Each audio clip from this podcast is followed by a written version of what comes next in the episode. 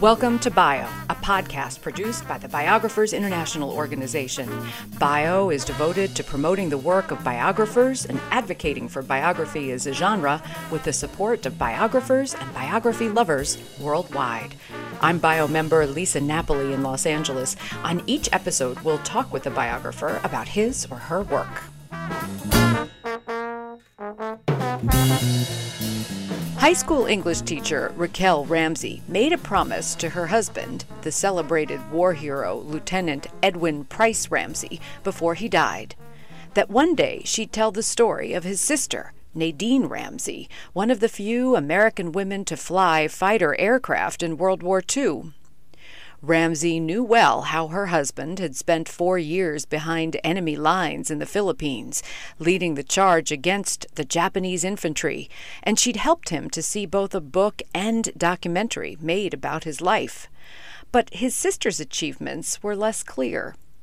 Telling her story involved a different sort of heroism, and to do it, she enlisted the help of a writer, Tricia Aurand. On February 25, 2021, I talked with them both via Zoom from their respective homes in Southern California about their book, Taking Flight The Nadine Ramsey Story, published in September 2020 by University Press of Kansas. Raquel Ramsey goes first. She was so humble. She never talked about her achievements at all. And it was Ed who said, my sister, my sister, my sister. And then he made me promise that when I retired from Beverly Hills Unified School District, 50 years I finished, that I would write her story.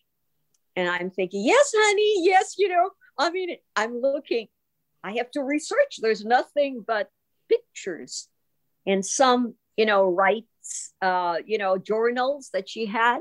But other than that, there was nothing and so it was it was a challenge to get there well know? and that's that's why i'm excited to talk with you because many people come to biographers international not everybody has as remarkable a story to tell but how how does a career school teacher and loving family member set about writing a biography with just that kind of forensic evidence that you had just photo- photographs? What did you did, what was your steps? You have a long list of um, archives that you consulted and people you worked with but walk us through for somebody who's trying to do the same kind of thing how you did it well, first of all, it was having the objective. I promised Ed I was going to keep my promise. The thing is that when he passed away eight years ago, I retired from Beverly Hills Unified School District. But the Vanilla Fire came to me and they wanted to do his documentary. So I got immersed as executive producer of Never Surrender, the Ed Ramsey story. So everything was Ed. And I'm thinking, okay, I want to keep his promise, but I mean, I'm working on Ed right now. But at the same time, I started trying to see the materials. So that was the first. It was like being a historian, archivist. And because of Ed's, uh, you know, history, I had on files everything about him. Okay, so I was pretty good in that archivist and historian. But now with Nadine, there was nothing but a box, okay, of all of these pictures, pictures that were not even labeled, okay, who was who. And so there comes the search and research. But I thought, okay, so I will be guided by him, finding anything with him. And then his book, Lieutenant Ramsey's War, covered Nadine. And so there was a portion of Nadine in his book. Then, when Vanilla Fire did the documentary, they focused on Nadine too. And so that was already there. So it was good to be able to start from somewhere. The next thing I thought is I want to interview the WASPs. Maybe some of his ladies knew her, were classmates. And I was so lucky to get her classmate in the training command and her classmate in the ferrying command. So even though the Women's Air Force Service Pilots, pilots WASPs, was mm-hmm. long disbanded, you yes. were able to find an organization, an alumna organization. I would imagine there are many. So how, how did you find that? How did you? Well, that is in the WASP Museum in Avenger Field. And the reason I knew that is because Ed and I went with our motorhome. we traveled with our motorhome 90,000 miles and went to Avenger Field. We covered the whole United States and Canada. So we went there and we saw it. My gosh. And there was a sketch of Nadine on the wall and everything. So I said, wow, this is the place. This is the place where they have everything about the Wasps. And so talking to the people there, you know, so I had bits and pieces, but then how do I put this all together? And that is where this is really, to me, not only a labor of love, but it was also guidance from above because I'm thinking, okay, honey, where do I go from here? And how do I get other people who will help me in the process? Okay, I have an incredible son, Doug Ramsey, who calls me every night. And he was the ITT director of uh, University of uh, California, San Diego. Okay. So he's, my God, he is in the field of entertainment, in the field of broadcasting, an editor, an author, a writer. I mean, you know, so my gosh, he gave me a lot of what I needed to continue. So that's one big element. Then the author of Ed's books, Steve Rivele, they were co-authors in Lieutenant Ramsey's War. He said to me, Rocky, if you're going to be writing Nadine's story, I suggest you have my prodigy. And that's where Trisha Aurand comes into the picture. But I got to know Trisha because we were trying to make the movie of Ed. And Trisha actually worked on the screenplay, the script for the movie with, with Steve Rivele. So there was the connection. And the moment I met Trisha, it was like, wow, this is the person. She's a screenplay writer. She's going to give me the colorful, you know, language that we need for the characters. Let's step back. Yeah. Let's step back for one second before we bring in Trisha. Let's talk for one second for somebody who doesn't know Nadine. Tell me, describe for me what what was notable about her achievements. I want to hear it in your words. Why why was there a statue? What was remarkable about her? Okay. One thing that Ed told me, which was the reason why I wrote, you know, or pursued the uh, writing of the book, he said to me, she had more guts than I ever did. And I said, that's not possible, honey. You led the last horse mounted cavalry charge in US history in Morong, Bataan on January 16, 1942. And then you stayed and formed the guerrilla forces. Actually, you're a Green Beret before there were Green Berets because you stayed behind enemy lines for another three years. Four years behind enemy lines and you say she had more guts. And he said it was a different time and she was a woman. And the reason there was so true. And then he showed me her picture on the back cover of Life magazine. And why did they feature her? Because she was the only woman who owned a P 38. so she says, I would have buy a P 38 because she loved, you know, it's her pet. And so she borrows from her brother $1,250 in those days, you know, and buys herself a P 38. So the only woman that has ever owned a P 38, Life magazine said, that's a story. Boom. They put her on the back cover of the March uh, issue in 1946. And there she is. I mean, everybody's talking. In fact, they did it on Jeopardy. Who was the only woman who owned a P 38. None of the people knew. And I'm saying, hey, I got to be there. And just like who led the last horse cavalry charge, they had that question to and that was Ed. And so I said, I had two incredible brother and sister, and I wanted the book to honor not only her, but the family. Mom, she was a dermatologist before 1800s. I mean, this she's got her own clinic. This was really a remarkable family that held together. And that's what I wanted the book to honor the family. Nell, Nadine, and Ed. But it was Nadine's story. So so Trisha, you step into all of this and you're a young woman, and this probably is remarkable to you that so much was blocked to women. I'm sure you're aware of that. But what Nadine had gone through uh, as as a woman in mm-hmm. in the mm-hmm. military was just unprecedented obviously so wh- how did you approach this when when you got invited into this project what was your reaction and and what was your methodology well, I got to know a little bit about Nadine, as Raki mentioned, when I was working on the screenplay. We were doing a screenplay, originally wanted to be a miniseries adaptation of Ed's book and Ed's story. Um, and because Nadine was mentioned in there, I was like, hang on.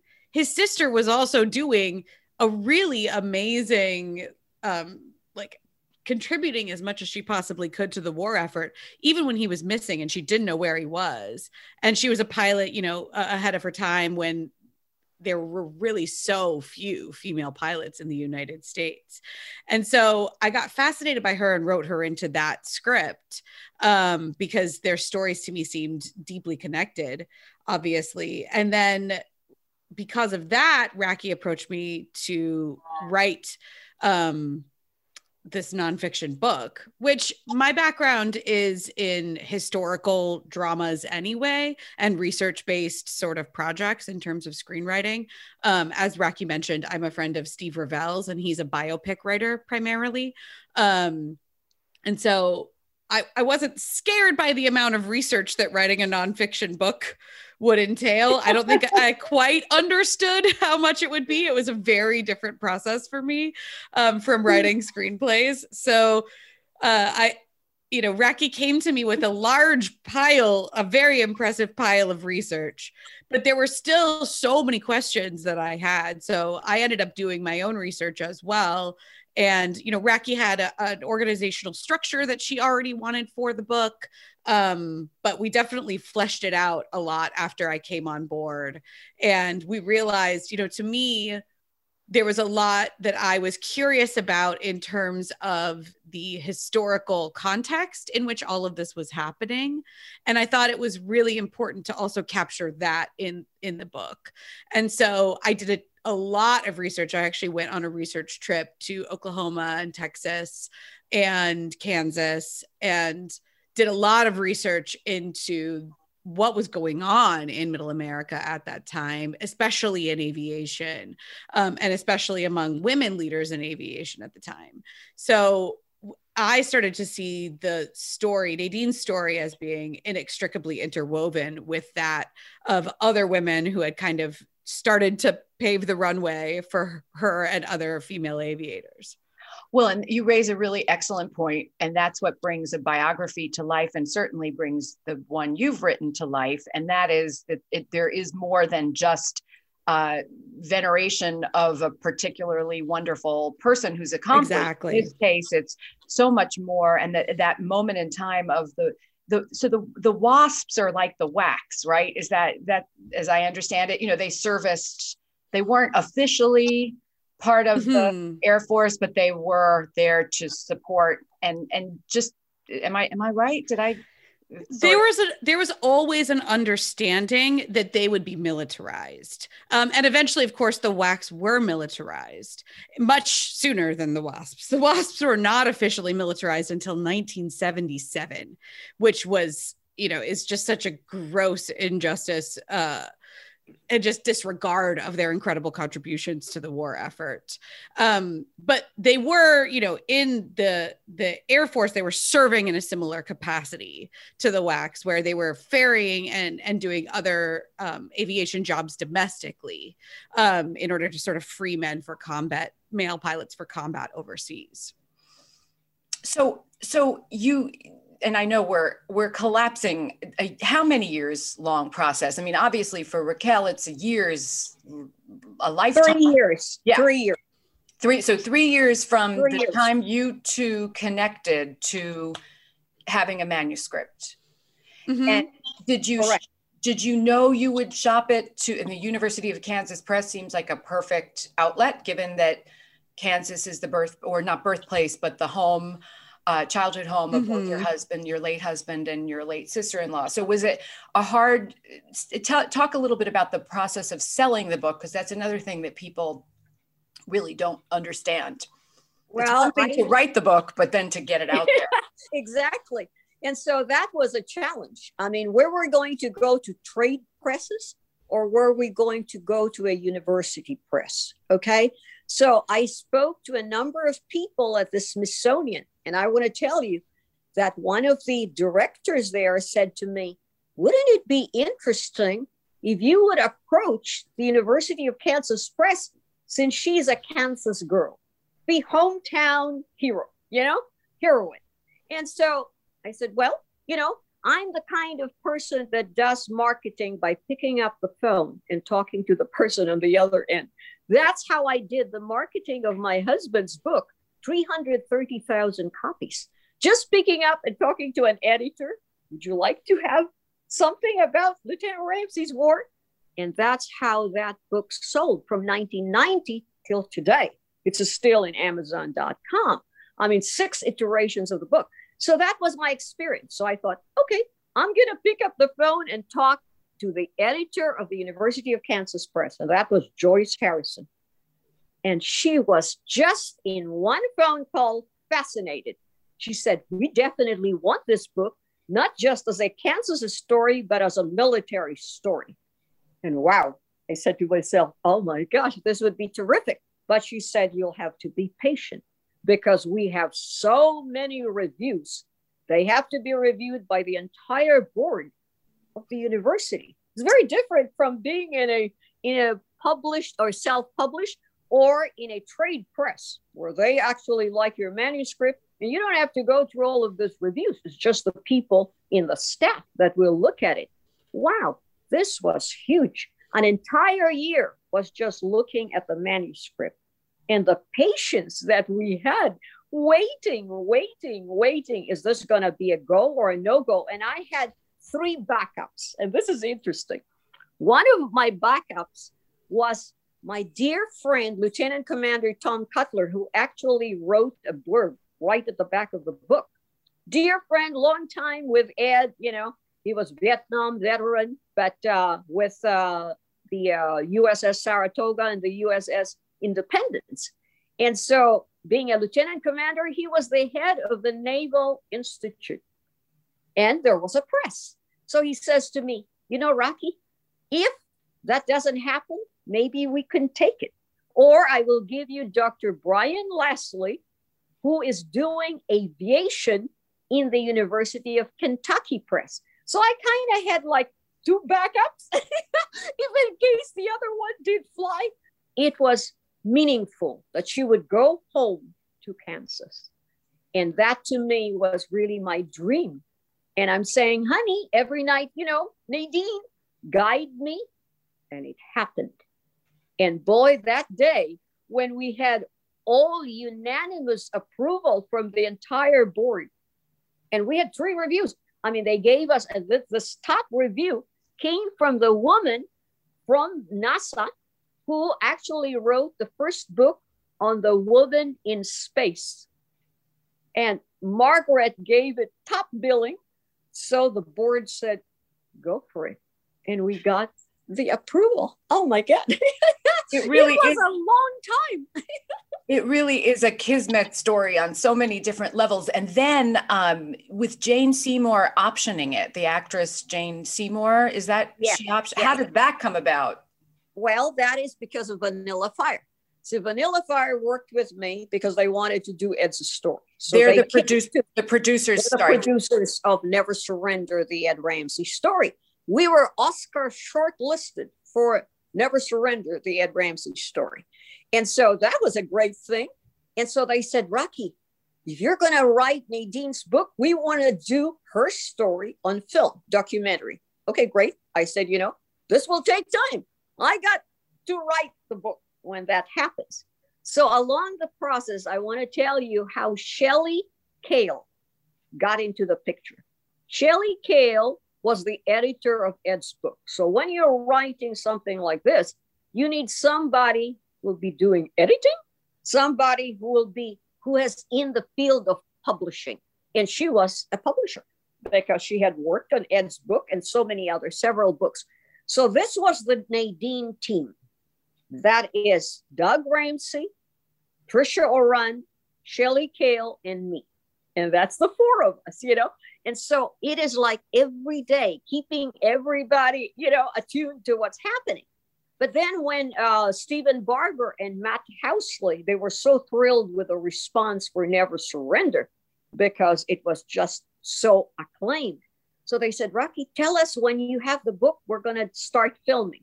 So I said, well, the book is in process, but they said, we want to start already filming. So, because this is another very interesting angle to this, the family in Kansas there is a family in Kansas still. And this is Barbara Stuntz. This lady is 99. She walks better than I do. She writes better than I do. Okay. and she wrote me journals about Ed and Nadine because she knew them and mom and Nell and had pictures in the book photographs. She is a person who loves ancestry. So she's got all of this, you know, history my whole first chapter, Taking Flight, the Nadine Ramsey story, the first chapter was roots, your strong roots.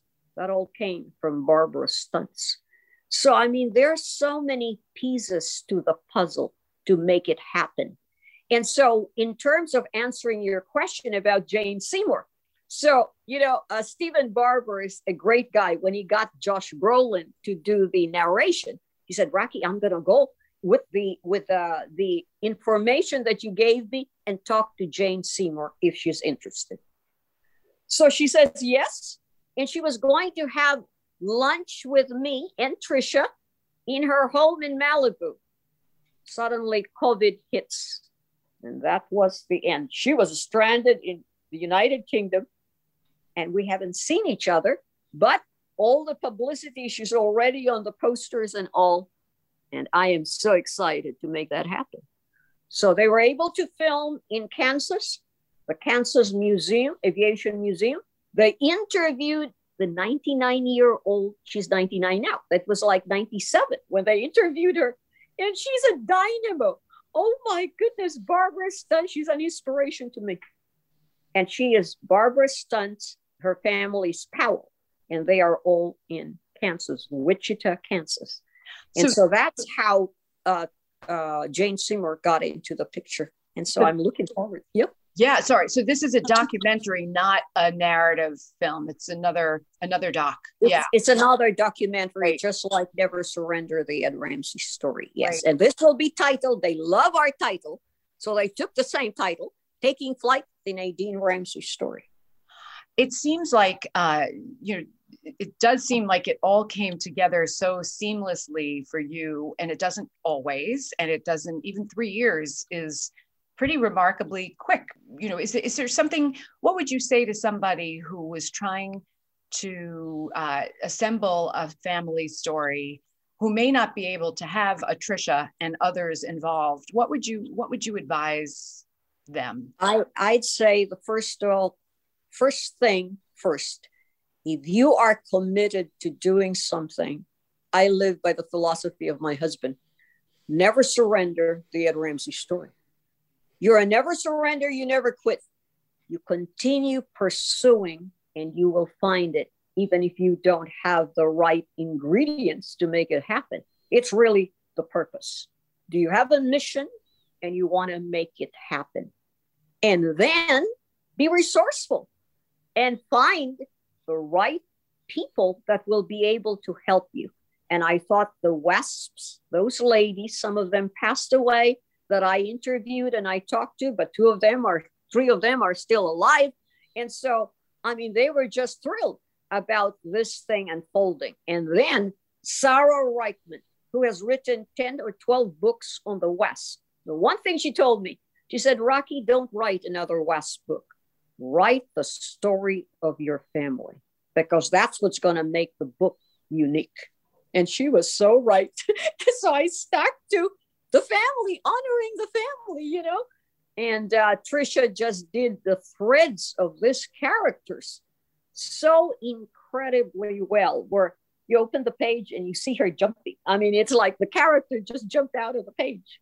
And that's a screenplay writer. That's very different from a narrative writer, which I would say I write narratives. I mean, I've taught English for 50 years. So you know? So it really is it's the perfect marriage of the two your both both of your skills and it's also probably helpful to have had trisha's input as an outsider to both the family and that uh, period of time in history. You have a better um, distance so to speak. Right. Yeah. Right. Yeah. Absolutely. Absolutely. What would you say, Trisha? And we're that we're going to run out of time in just a couple of minutes. What would you say to somebody who's embarking on this kind of research because it is so vast? Is there wisdom that you can put in a little bow?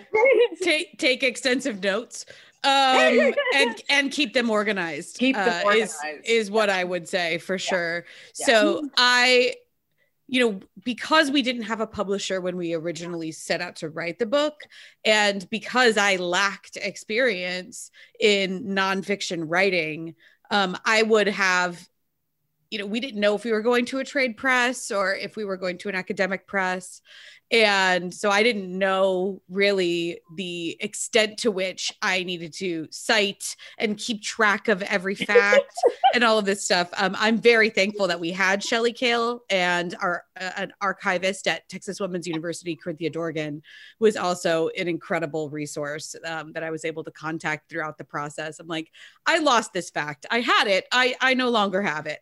Um, and so it was i'm very thankful for that support. And i I would, like I said, do it completely differently again.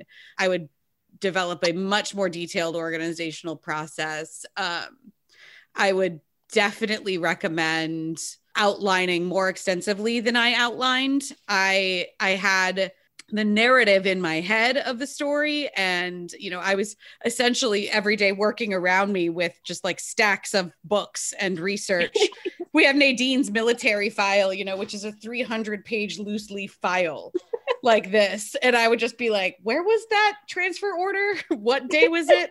Flipping through it i would do none of it the same way again. I'm i'm very thankful that it worked out because we had such amazing support but it's very different from screenplay writing. So um, I would definitely recommend start a system, stick to it all the way through. That's to be that's to be your north star to follow that'll get you through. That's Trisha Aurand, co writer with Raquel Ramsey of Taking Flight, the Nadine Ramsey story, published in September 2020 by University Press of Kansas.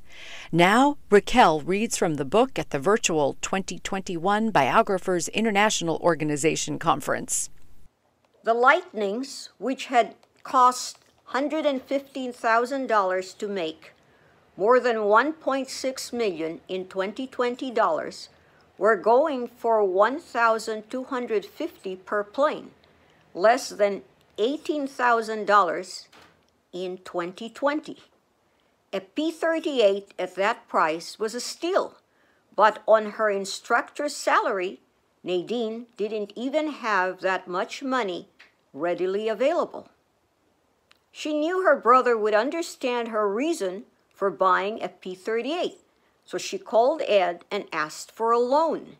When he heard what she wanted, he laughed and said, Yes. On Valentine's Day, Nadine went to Kingman and found the plane of her dreams. She bought it on the spot, making her P 38 one of only 10 planes that were ultimately purchased in Kingman. She flew it back to Long Beach the same day. Sure enough, Nadine's purchase made the news.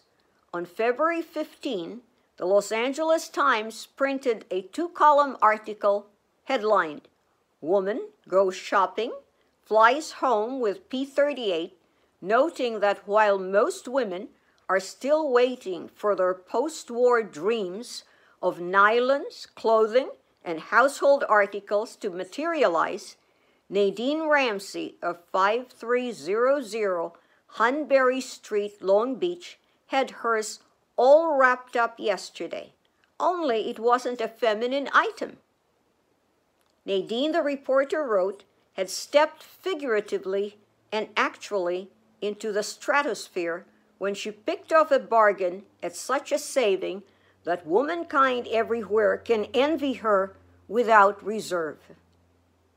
She not only scored a neat victory over all bargain hunting competitors, but so far as is known, she became the first female civilian in the world to own outright one of the world's fastest airplanes. Raquel Ramsey and Trisha Aurand, co authors of the new book, Taking Flight The Nadine Ramsey Story. You can hear more about bio on our website, biographersinternational.org.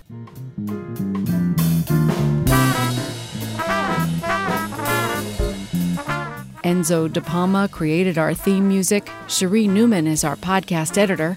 I'm Lisa Napoli in Los Angeles. Thanks for listening to Bio.